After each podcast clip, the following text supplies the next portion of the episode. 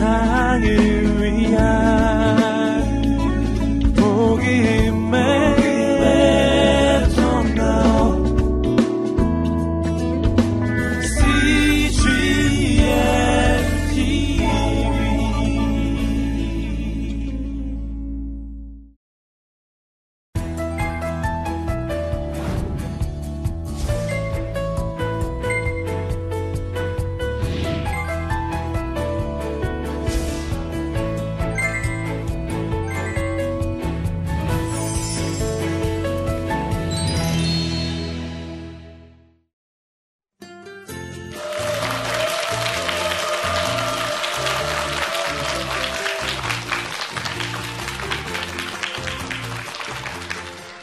만나서 반갑습니다. 저는 예 안녕하세요. 아 저는 자전거로요 광야 여행을 한 대한민국의 평범한 청년 크리스찬 청년 문종성이라고 합니다.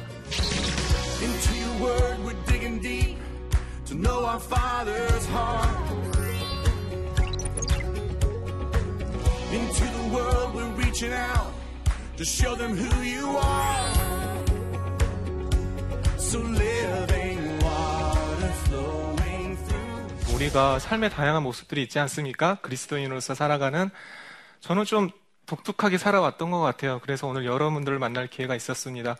참 감사가 되고요. 오늘 제가 여러분과 나누고 싶은 그 강의 주제가 있습니다. 여러분, 광야. 교회에서 많이 들어보셨죠? 이 단어에 대해서. 광야하면 뭐 아무것도 안 보이고, 뭐 막연하고, 시련의 시간, 뭐 연단의 시간, 이런 거. 자, 저는요, 26살 때까지 신앙생활을 굉장히 열심히 했습니다. 교만하게 들릴지 모르겠지만 기계적으로 굉장히 열심히 했어요. 어느 날 제가 화장실에서 세수를 하는데 제 얼굴에 기쁨이 없더라고요. 열심히 살고 있는데. 자, 저는 새벽 예배를 빠져본 적이 없습니다. 성가대를 섬겼고요. 대학부 임원과 리더를 섬겼습니다. 그리고 교회 행사를 다 참석했고요. 심지어는 단기 선교도 목사님 대신해서 제가 인솔해서 데리고 갔다 왔습니다. 교회에서 밤을 새면서 예배를 준비했고요. 열심히 살았잖아요. 최선을 다했잖아요. 왜? 하나님의 일이기 때문에. 근데 화장실에서 제 얼굴을 보는 순간 깜짝 놀랐어요. 감격이 없더라고요. 기쁨이 없었어요. 그때 제가 묵상했습니다. 왜 그럴까? 아, 내가 하나님의 일을 열심히 하는데 정작 하나님을 못 만나고 있더라고요. 그때 성경을 묵상했고 저에게 들어왔던 어, 단어가 광야였습니다. 왜냐하면 성경의 많은 인물들이 광야를 통해서 하나님과 깊은 인격적인 관계를 맺고 삶이 변화되는 그 모습을 보면서 사모함이 들었어요. 그래서 저는 광야로 떠나기로 했습니다. 그러면 어떻게 갈 것인가? 저는 자전거를 선택했습니다. 혹시 예측이 가능하신가요? 왜 제가 자전거를 선택했을까? 광야를 가는데 저는 하나님이 창조하신 제 심장과 두 다리로 자전거를 타면서 하나님이 창조하신 세상을 보고 싶었어요. 그리고 전 세계 선교사님들을 찾아다니면서 그분들이 어떻게 하나님을 하나님의 일을 하는지 보고 싶었습니다. 그 사모함이 있었어요. 그래서 자전거를 타고 미국에서부터 마지막 112번째 나라 일본까지 7년 2개월 제 인생의 11조를 들여서 어, 광야 여행을 했습니다. 무사히 살아서 돌아왔습니다. 자, 광야의 비밀을 속삭여 줄게가 오늘 어, 강의 제목인데요. 여러분, 광야의 비밀 궁금하시지 않으십니까? 자, 제가 지금부터 하나님과 동행하면서 비전 트립을 하면서 광야에서 있었던 일을 아, 여러분과 나누고자 합니다. 자, 자전거를 타고요. 여행을 합니다. 중간중간 계속해서 현지인 교회를 가서 예배를 드리고요. 한국인 선교사님 또 미국인, 유럽인, 서양 선교사들을 만나서 같이 교제하면서 이런 과정을 계속 겪었습니다. 근데 막연하지 않습니까? 어디서 자야 될지, 뭘 먹어야 될지, 차가 있으면 목적지까지 간 다음에 거기에서 계획대로 살면 되는데 자전거다 보니까 비가 올지도 모르고 눈이 올지도 모르고 자전거가 고장 날지도 모르고 중간에 자전거 타고 가면서 누구를 만날지도 모르는 거예요. 그러니까 아침에 저는 계속 기대하게 되는 거예요. 하나님 오늘은 제가 누구를 만나게 됩니까? 하나님 오늘은 제가 어디서 자게 됩니까? 하나님 오늘은 제가 무얼 먹게 됩니까? 기도할 수밖에 없습니다. 왜 그러냐면 제가 이 사진을 보여주면 좀 이해가 갈 것 같습니다. 사진을 보여드리겠습니다. 자, 사막입니다. 한 장만 더 보실까요? 아, 저랑 같이 교제했던 호세라는 이제 형제인데요. 이 호세에 대한 얘기 잠시 뒤에 들려드리겠습니다. 저는 사막을 자전거에 일곱 개 짐을 메고 달렸습니다. 예, 사막에서 저렇게 텐트를 치고 잤습니다. 보시면 알겠지만 아무것도 없어요. 사람도 없고요. 가게도 없습니다. 근데 저는 이 저 광야가 정말 은혜되고 좋았습니다. 거짓말이 아니라 정말 그랬어요. 왠지 아십니까? 내가 기댈 만한 게 없었고 그 자리에서는 기도만 필요할 뿐이었습니다. 아침에 텐트 문을 열고 밖에 딱 나오는데 저런 장면이에요. 그렇지 않습니까? 여러분 돈이 있으면 돈이 있으니까 슈퍼 가서 뭘 좀 사 먹으면 되겠다. 레스토랑 가면 되겠다. 저 사람 있으면 힘든데 좀 도와주십시오. 라고 할 수 있잖아요. 내가 의지할 수 있는 게 있잖아요. 근데 저 상황에서 내가 의지할 게 아무것도 없습니다. 저는 그런 환경이 더 좋았어요. 왜냐하면 그냥 다 포기하게 돼요. 그리고 하나님 한 분만 의지하게 됩니다. 저의 연약함일 수도 있지만 누구나 그럴 수밖에 없을 것 같아요. 텐트에서 기도합니다. 근데 그 시간에, 그 고요한 시간에, 그 거룩한 시간이 저의 광야 여행에서 가장 소중한 시간이었습니다. 이렇게 하나님을 명징하게 만날 만한 시간이 없거든요. 여러분도 신앙생활을 하고 있지만 우리가 교회 안에서 하나님을 만나기에 방해가 되는 것들이 얼마나 많습니까? 기도 좀 하려고 하면 뭐 커피 한 잔 하십시다. 하나님을 만나고 싶은데 어, 교회 일이 지금 밀렸는데 좀 섬깁시다. 정작 우리가 어떤 실수를 하지 않습니까? 하나님의 일을 하면서 하나님을 못 만나고 있는 거예요. 하나님 제가 예배 준비해야 됩니다. 잠시만 좀 기다려 주십시오. 하나님 제가 이번에 성교 준비하는데 하나님 제가 기획하느라 너무 바쁩니다. 하나님 기도는 이따 하겠습니다. 하나님 제가 이웃들을 섬기고 사랑하고 싶은데요. 일단 제가 성공을 해야 되지 않겠습니까? 일단 성공을 주십시오. 그런 다음에 제가 이웃들에게 나누겠습니다. 사실 우리가 본말이 전도되지 않은 그런 경우가 있지 않습니까? 근데 저 광야는 굉장히 선명했어요. 무슨 선명이 있었냐? 무엇을 우선순위로 둬야 되나? 내가 살아가면서 평범한 일상 속에서 어떻게 하나님 앞에 순종할 수 있는가? 저는 저런 환경 때문에 어, 그런 훈련의 과정이 저에게 참 유익했다고 생각합니다. 자, 광야의 비밀이 있는데요. 여러분, 아마 설마 그럴까? 진짜일까? 라고 의심할지 모르겠는데, 근데요, 어쨌든 광야에서 음, 하나님을 묵상함에 있어서 자연도 참 아름답지만 사람을 만나면서 하나님이 왜 이 사람을 만나게 해주셨을까라는 부분에 대해서 묵상을 하게 됩니다. 미국에서 독특한 경험을 하게 됐습니다. 정말 많은 경험들을 했는데 그 중에 하나 독특한 경험이 있다면 저런 상황에서 잠을 자게 됐어요. 아무것도 의지할 게 없지 않습니까? 근데 마침 그날 제가 먹을 게 없었습니다. 먹을 거 없는 건 괜찮아요. 문제가 뭐냐면 물이 없었어요. 밤이 됐죠? 저는 그렇게 기도했습니다. 하나님, 어쨌거나 하나님께서 저를 사랑하셔서 돌보시니까 오늘도 감사히 어, 돌봐 주실 걸 믿습니다. 텐트를 일단 치고요. 어, 도로가로 나왔습니다. 약 500m 정도 떨어진 곳에 쳤습니다. 도로가로 나오니까 저기 뒤에서 불빛이 하나 오더라고요. 도로를 타고. 차였던 거죠. 손전등을 들고 손을 흔들었습니다. 살아야 되니까. 차가 어떻게 했을 것 같아요? 섰습니다.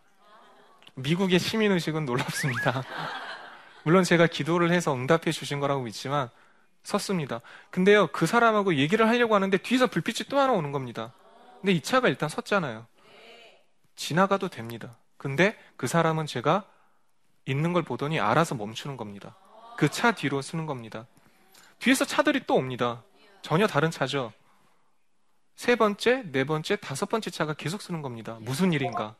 이 사람들은 그러니까 어떤 사람이 어려움에 처해 있거나 위기의 순간에 어, 당하게 되면 자기가 무엇을 도와줄 것인가, 당신이 지금 뭐가 필요할 것인가 항상 저한테 물어봐요. 미국에서는 사막에서 그 상황 속에서 제가 먹을 게 없고 물이 없으니까 첫 번째 차에 정중하게 요청했습니다. 죄송합니다만 한국에서 온 자전거 여행자입니다. 제가 여기서 500m 떨어진 곳에 텐트를 치고 오늘 밤에 자려고 하는데 물과 음식이 없습니다. 괜찮으시겠다면, 아, 괜찮으시다면 차에 있는 먹을 것 좀 나눠주시면 감사하겠습니다. 그분이 웃으면서 차를 뒤적거리더니 물과 먹을 것들 저한테 주는 겁니다. 두 번째 뒤에 있던 차에서 빼꼼히 얼굴을 내밀더니 아, 저 친구가 지금 어려움에 처해 있구나. 미리 안 거예요. 그래서 제가 딱 두 번째 차에 갔을 때는 미리 비닐에 싸진 음식을 저한테 주는 겁니다. 세 번째 차에서도 아이고 이미 뒤에서 보고 있잖아요. 저한테 딱 주는 겁니다. 그 세 차에서만 한 이따만큼 나왔어요. 그걸 제가 사진 찍어서 올린 적이 있었는데 감사가 되잖아요. 와 하나님 정말 기도했는데 나의 기도 사소한 기도 작은 기도 저는 기도 막 하면 특별한 사람만 응답해 주는 줄 알고 막 신앙심 깊은 사람만 응답해 줄 것 같고 그런 연약한 믿음이었는데 나 같은 사람의 기도도 들어줬던 거예요. 네 번째, 다섯 번째 차한테 음식을 받을 필요가 없지 않습니까? 어쨌든 멈춰준 게 감사해서 감사합니다. 이렇게 음식을 얻었습니다. 그냥 가셔도 됩니다. 했더니 다섯 번째 차 운전자 주인이 저한테 쪽지를 건네주는 겁니다. 무슨 쪽지냐? 혹시라도 당신이 어려움에 처하면 언제든지 제 번호로 연락 주십시오. 근처에 살고 있기 때문에 바로 제가 달려오겠습니다. 사막은 위험할 수가 있기 때문입니다. 감사가 되죠. 이런 일들이 계속적으로 반복해서 일어났습니다. 자, 아까 제가 호세 가족의 사진을 보여줬죠. 제가 7년 2개월 동안 만나면서 광야의 비밀을 가장 확실하게 보여준 사람이 바로 호세입니다. 제가 자전거로 비전 트립 하면서요, 강도와 도둑을 다섯 차례 만나고요, 교통사고를 두 번 당하고요, 말라리아도 걸렸고요, 어, 재난, 그리고 내전, 아프리카 내전을 직접 겪었고요. 이집트의 그 민주화 운동 있었을 때 있지 않습니까? 시위. 역사 현장 한가운데 있었습니다. 그런데 저기는 페루였거든요. 페루인데 남미에 있는 그 썩 치안이 좋지 않은 나라입니다. 사실. 근데 에콰도르에서 제가 도둑을 만나서요. 컴퓨터와 돈과 몇 가지 것들을 잃어버렸어요. 근데 문제는 뭐냐? 에콰도르에서 도둑을 만난 게 네 번째였다는 겁니다. 그러니까 여러분, 어떤 비슷한 집단의 사람에게 네 번이나 나쁜 일을 당하면 어떤 생각 들겠어요? 피하게 되죠. 왜 피하나요? 불신이 생기잖아요. 비슷한 사람만 보도 이제 움찔하게 되잖아요. 넌 이제 더 이상 신뢰할 수가 없어. 아니, 남미에서 네 번이나 강도와 도둑을 만나니까 이제는 두렵더라고요, 사람들이. 그래서 에콰도르에서 도둑을 만난 다음에 페루에 넘어왔을 때는 이제부터 내가 현지인들과 거리를 좀 두어야겠다라는 생각을 했습니다. 그전에는 현지인들이 초대해주면 그냥 마냥 가서 잠도 자고 같이 먹으면서 교제도 하고 뭐 현지인 교회 가서 누가 초대도 안 했는데 같이 가서 예배드리고 그랬거든요. 페루에 넘어오면서 제 마음이 굉장히 아, 완악해졌어요. 나는 이제 너희들 안 믿을 것이다. 침보대라는 곳에 자전거를 타고 갔습니다. 겨울이었습니다. 12월이었고요. 우리나라로 치면 울산 정도 되는 도시예요. 공업 도시고 바다가 있고요. 그 침보대가 페루 경제, 공업 경제를 이끌고 가는 선도하는 그런 도시입니다. 근데 현지인들이 제가 국경을 넘자마자 저한테 주의를 당부했습니다. 침보대는 공업 도시인데 치안이 좋지 않습니다. 사람들의 성정이 거칩니다. 각별히 조심하십시오. 특별히 자, 어, 당신처럼 자전거를 타고 또 여러 개의 짐을 어, 이렇게 챙겨서 다니는 사람들은 타킷이 되기 쉽, 아, 쉽습니다. 그런 조언을 여러 번 들으니까 제 머릿속으로도 조심, 조심, 조심, 조심. 그래서 침부 때 열심히 페달을 밟아서 또 도시에 도착했죠. 도착해서 낮에 도착했는데 지쳤잖아요. 날씨도 덥고 바닷가를 보면서 망중한을 즐겼습니다. 아, 주님 어쨌거나 침보 때까지 무사히 도착했습니다. 감사하고요. 이제 오늘 밤 잘 곳이 필요합니다. 자, 여기에서 배경 어, 적인 정보를 하나 드려야겠습니다. 저는 광야였지 않습니까? 하루에 먹고 자고 해서 예산을 얼마 정도 썼을지 예상 가능하십니까? 다 해서요. 아, 우리 돈으로 약 3,000원에서 5,000원으로 매일을 살았습니다. 음, 그래서 남미에서 잘 때는요, 식사값만 지불을 하고 잠은 어디에서 잤느냐, 텐트를 치거나 아니면 소방서와 경찰서에서 잠을 잤죠. 다 받아줍니다. 마음이 굉장히 오픈돼 있었어요. 그래서 침보대에 가서 아, 주님 오늘 어디서 자야 될까요? 그렇죠. 소방서에서 자야 됩니다. 왜? 멕시코에서 에콰도르까지 소방서에서 단 한 번도 거절을 당해본 적이 없습니다. 어디든지 welcome, bienvenidos. 감사하죠. 그래서 소방서에 갈 생각하면서 저는 느긋하게 바다를 보고 있었는데 우연히 뒤를 돌아보니까 한 남자가 저를 좀 한 10m 정도 떨어진 곳에서 팔짱을 끼고 쳐다보는 거예요.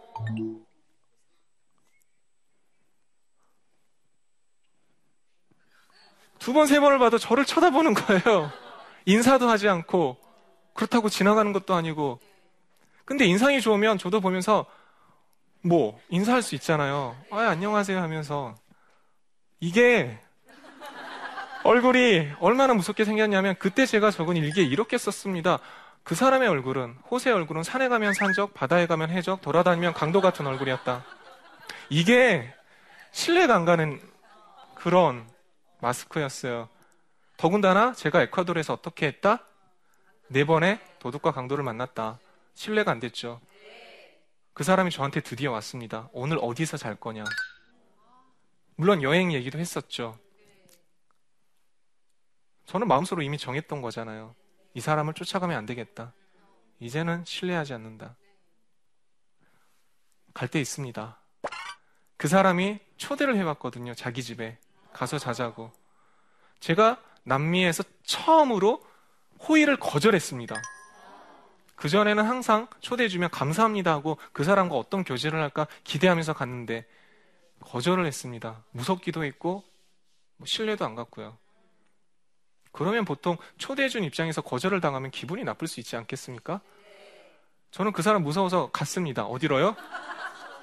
소방서로 갔습니다. 의기양양했죠. 근데 깜짝 놀랐습니다. 왜요? 호세가 쫓아왔습니다.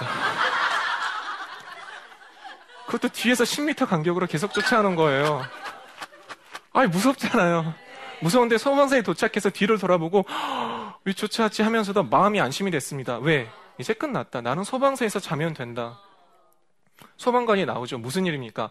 늘 하던 레포토리입니다. 한국에서 왔고요. 자전거 여행자입니다. 하룻밤만 묵을 수 있을까요? 그러면 반드시 상대방은 당연합니다.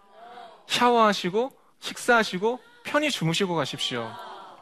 한 번도 거절 안 당했습니다. 기가 막히죠? 근데 그날 거절을 당했습니다. 뒤에서 호세가 웃고 있습니다. 와, 호세가 저와 그 소방관에게 와서 삼자 대면이 이루어졌습니다. 그리고 만면에 미소를 짓고 이렇게 얘기합니다. 오늘 잘데 없나 봐. 근데 저 이 사람 정말 믿기 싫었거든요. 호세가 얘기를 합니다. 지혜로운 사람이었어요. 저한테 제 표정이 안 좋은 걸 보고 저도 미안했는데 제 상황도 안 좋으니까 너 그러면 내가 너를 오늘 도와주고 싶은데 우리 집에 가서 잘래? 아니면 호텔 가서 잘래? 어떤 선택을 했을까요? 물어볼 필요가 있습니까? 당연히 호텔. 왜? 이 사람한테 어떤 해코지를 당할지 모르고 위험하니까. 여러분 제가 이렇게 웃으면서 얘기하지만 이거 정말 무서웠어요. 눈이 부리부리하고 근육 막 이렇게 울퉁불퉁하고 막 문신 있고 호텔 갔습니다. 야 얘기가 되려고 하니까 엄청난 일이 벌어진 겁니다. 그 큰 호텔이 만실이었습니다. 뒤에서 호세가 웃습니다. 갈 데 없네. 이제 우리 집에 가자. 보통 초대해주면요 정답게 정겹게 옆에서 걸으면서 초대해줘서 고마워. 아니야, 나도 초대해줄 수 있어서 기뻐. 우리 집에 가서 편히 쉬어. 이러면서 얘기를 하면서 가거든요. 제가 유일하게 초대해준 사람 뒤를 또 쫓아다녔던. 왜냐하면 여차 싶으면 도망가려고요. 집에 갔는데 3층짜리 대저택인 거예요. 뭐지? 문을 열었더니 호세 어머니 아버지, 호세 형제들, 그리고 호세 조카들이 다 bienvenido welcome 하면서 저를 안아주는 거예요. 그때 생각했죠. 아, 이 집 위험한 집이 아니구나. 근데 여기서 끝난 게 아닙니다. 이렇게 저를 초대해 줬던 사람들은 정말 많아요. 부지기수예요. 7년 동안. 호세가 독특했던 점은요. 3박 4일 동안 내내 저한테 끊임없이 물어왔던 게 있습니다. 내가 너를 위해서 뭘 해줄 수 있을까? 너 지금 뭐가 필요하니? 네가 필요한 물건이 있으면 내가 사줄 거고 너가 가고 싶은 곳 있으면 내가 데려다 줄 것이다. 3박 4일 내내 너 한국에서 왔지만 한국 음식이 없기 때문에 중국 음식을 시켜주겠다 해서 계속 중국 음식을 시켜줬습니다. 그리고 페루에서 회도 시켜줬습니다. 감사하죠. 그렇게 3박 4일을 지내고 마지막 날 밤에 샤워를 하고 침대에 누워 있었습니다. 근데 갑자기 호세가 제 방에 노크를 하더니 야, 세뇨름은 나랑 갈 데 있어. 내일 사막을 80km 다시 달려야 되는데 갑자기 밤에 가자고 합니다. 어디? 잠깐 갈 데 있어. 옷을 주섬주섬 챙겨 입고 9시 반에 문을 나서고요. 9시 한 50분쯤에 시내 중심과 다운타운에 가장 불빛이 화려한 건물에 들어갔습니다. 문을 딱 열고 들어가니까 저 뒤에 계시는 분들처럼 카메라맨들이 저를 다 비추고 있는 겁니다. 어, 호세 이게 뭐야? 세뇨름은 너 오늘 10시에 뉴스데스크 생방송이 20분 동안 나가게 돼 있어. 준비도 하나 없이 그 뉴스에 방송을 타게 된 겁니다. 사람들이 다 알아보잖아요, 저를. 다음날 아침에 이제 호세 고마워. 떠나려고 했는데 호세가 세뇨름은 아직 너를 보낼 때가 아니야. 왜? 같이 시장에 가자. 시장에 갔습니다. 남미는요, 어떤 도시든 어떤 마을이든 가운데 대성당이 있고요. 그 대성당을 중심으로 방사형으로 이루어진 그런 모습을 하고 있습니다. 대성당에 가서 시내 중앙 광장에 가서 호세가 갑자기 연설을 하기 시작하는 겁니다. 근데 사람들이 50명, 100명 이렇게 모여 있어요. 지난 뉴스에서 저를 봤기 때문에 제가 누군지 아는 겁니다. 저의 스토리를 아는 겁니다. 호세가 갑자기 사람들을 향해서 연설을 하는데 이런 연설을 하는 겁니다. 여러분 어제 뉴스 들으셨죠? 사람들이 씨씨 이러는 겁니다. 아, 어제 봤다. 대단한 청년이다. 멋진 청년이다. 우리나라에 와서 반갑다. 저한테 익사, 악수를 건넨 겁니다. 호세가 이런 얘기를 했습니다. 이 친구가 앞으로 가야 할 여정이 뭔데 우리 페루 사람이 좋은 사람이라는 걸 좋은 친구들이란 걸 보여줍시다 하면서 모자를 벗더니 앞에 있는 관중에게 모자를 던지는 겁니다. 누가 뭘 할 것도 없이 보자마자 도네이션을 시작하는 겁니다. 이게 50여 명이 넘는 사람들에게 돌려주고 약 80불, 그러니까 우리 돈으로 약 그때 당시 환율로 9만 원 정도의 후원금이 거쳐졌죠. 저를 위해서. 페루 노동자에게는 정말 귀한 금액입니다. 상인들은 저한테 과일을 주고요. 약국에서 약사가 필요한 약들을 주고요. 옷가게 사장님이 저한테 옷을 주는데 그걸 못 받았어요. 왜? 저한테 신사정장을 주는 겁니다. 그 마음이 고맙잖아요. 이거는 제가 도저히 가지고 못 가겠습니다. 나머지는 다 받았습니다. 이제 끝났잖아요. 호세랑 안고 헤어지면 되는 일이잖아요. 감사한 마음을 가지고 호세가 또 고개를 푹 숙이더니 널 이대로 떠나보낼 수 없다. 그리고 나서 호세 이제 나 가야 돼. 지금 해가 벌써 중천이야. 이제 사막 80km 가야 돼. 호세가 이런 얘기를 했습니다. 세녀름은 내가 오늘 사막 80km 그 길에 자전거를 타고 같이 동행해 주겠다. 그리고 실제로 저 사진 속의 호세가 자전거를 타고 80km를 저와 동행했습니다. 자, 여러분 호세 얘기 들으니까 어떤 생각 드시나요? 좀 친절하기도 했고, 음, 마음씨도 착하고요. 그랬죠. 자, 제가 지금까지 여러분께 들려줬던 호세 얘기를 통해서 예수님의 사랑의 세 가지 속성, 즉 광야의 비밀이 있었습니다. 자, 뭐냐, 예수님이 우리를 어떻게 사랑했냐를 저는 늘 성경의 텍스트로만 알고 있었는데요. 호세를 통해서 아, 하나님이 나를 이렇게 사랑하시는구나라는 걸 또 삶으로 체득할 수 있었어요. 뭐냐, 첫 번째, 예수님은 나를 먼저 사랑해 주셨다는 겁니다. 만세 전부터 나를 택하셔서 사랑해 주셨어요. 호세가 그랬지 않습니까? 저는 호세를 택한 적이 없어요. 호세가 저를 택해서 사랑해 줬습니다. 두 번째, 예수님은 우리를 더 사랑해 주셨다는 거죠. 십자가에 못 박히시고 부활하시고 또 우리에게 구원의 아, 약속을 허락하시고 우리를 영원한 그의 나라에 초대하시고 자 호세가 저를 더 사랑했죠. 제가 호세를 사랑해 준 것보다 마지막으로 세 번째 예수님의 속성 그 광야의 비밀이 있습니다. 뭐냐? 예수님은 우리를 끝까지 사랑하셨습니다. 이해가 다 되실 거예요. 끝이라는 그 의미. 호세가 저를 보통은 집 문 밖에서 인사를 할 텐데 80km의 사막길을 끝까지 따라와 줬습니다. 자, 먼저 사랑해 줬고요. 더 사랑해 줬고요. 끝까지 사랑해 준 호세를 통해서 저는 예수님의 사랑, 그 광야의 비밀, 그 광야 여정에서 귀한 하나님의 사랑을 체험했습니다. 이 기쁜 얘기를 여러분과 나눌 수 있어서 정말 감사합니다. 예, 얘기 들어주셔서 정말 감사합니다.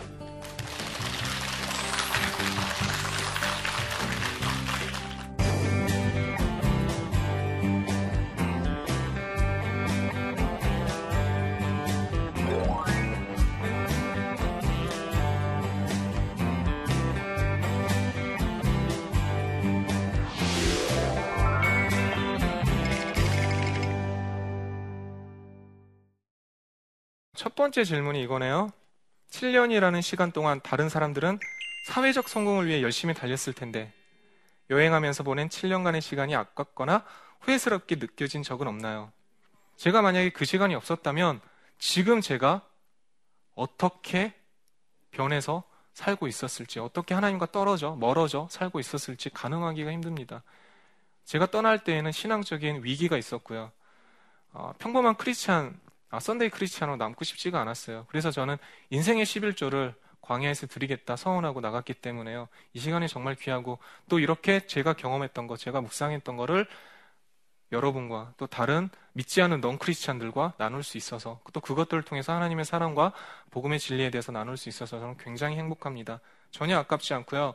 이 7년의 시간이 제 남은 인생을 또 귀하게 쓰이는데 또 하나님과 계속해서 관계를 깊게 맺고 사랑하는데 주춧돌이 되는 시간이었다고 생각해서 아 무지하게 감사하게 생각하고 있습니다. 질문 주셔서 감사합니다. 자, 두 번째 질문인데요. 어, 제가 굉장히 자주 받는 질문 중에 하나입니다. 이것도요. 꼭 여행을 가지 않았더라도 하나님의 사랑을 어디에서나 느낄 수 있지 않았을까요? 굉장히 좋은 질문입니다. 네, 맞아요. 왜 느낄 수 없었어요? 없었겠어요. 느낄 수 있습니다. 다만 저는 상황이 좀 독특했던 게 열심히 살고 있는데 어, 너무 제 의가 앞섰던 거예요. 해볼 건 다 해봤어요. 하나님의 사랑을 찾을 수 있는 건 교회 안에서 다 해봤어요. 물론 그렇다고 해서 교회 안에서 하나님의 사랑을 느끼지 못하고 인격적인 관계를 맺는 게 없다라고 하는 게 아니라 그런 어떤 본질적인 호기심이 있었어요. 성경의 텍스트로만 알고 있는 그 말씀을 내가 정말 생생한 말씀의 체험으로 경험해보고 싶다는. 그래서 그냥 성교지 가서 1년 동안 봉사할 수도 있었겠고, 그냥 뭐 관광지나 육지 가면서 아 인류의 역사가 이렇게 됐고 하나님이 또 이렇게 일을 하셨구나 볼 수 있었겠지만 저는 말씀이 그냥 생생하게 살아 꿈틀대는 그 광야에 제 인생을 한번 던져보고 싶었습니다. 그래서 어, 여행이라는 가장 좋은 점은 뭐냐면요 돌발 변수가 너무 많은 거예요. 내가 오늘 어떤 일이 일어날지 절대 모르는 거예요. 그게 나와 하나님과의 관계를 굉장히 친밀하게 만들어줬습니다. 왜냐하면 연약하기 때문에 그 불확실성이 사실은 하나님과의 관계를 더욱더 확실하게 만들어주는 매개가 됐고요.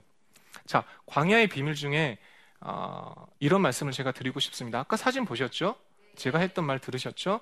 아무것도 없는 광야입니다. 하지만 여러분 기억하시기 바랍니다.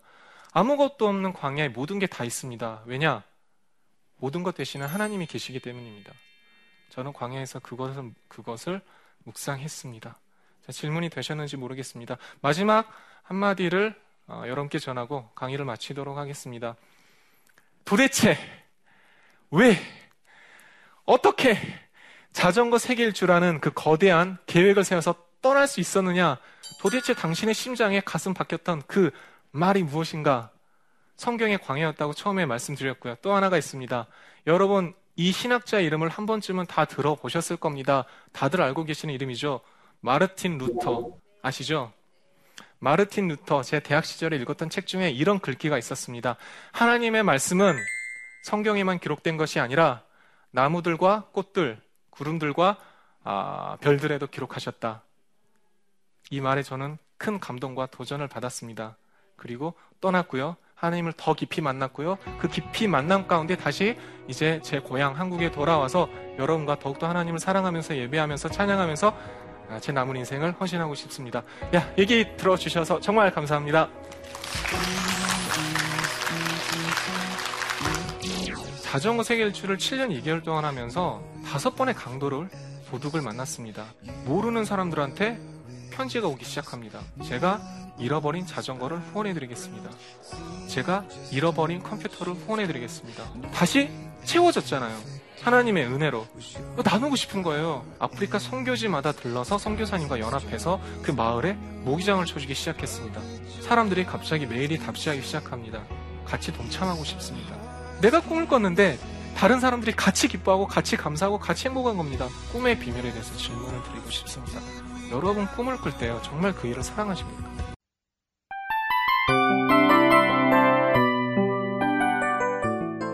이 프로그램은 청취자 여러분의 소중한 후원으로 제작됩니다.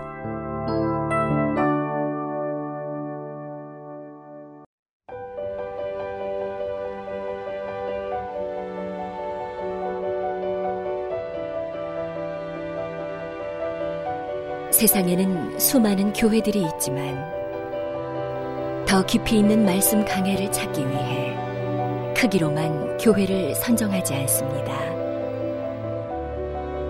보다 좋은 영적 콘텐츠를 더 많이 나누기 위해 방송비를 받지 않습니다. 1년 365일 복음만 전하고 싶어서 우리는 광고를 하지 않습니다. 온누리의 복음을 땅끝까지 CGN TV와 함께 땅끝 성교사가 되주세요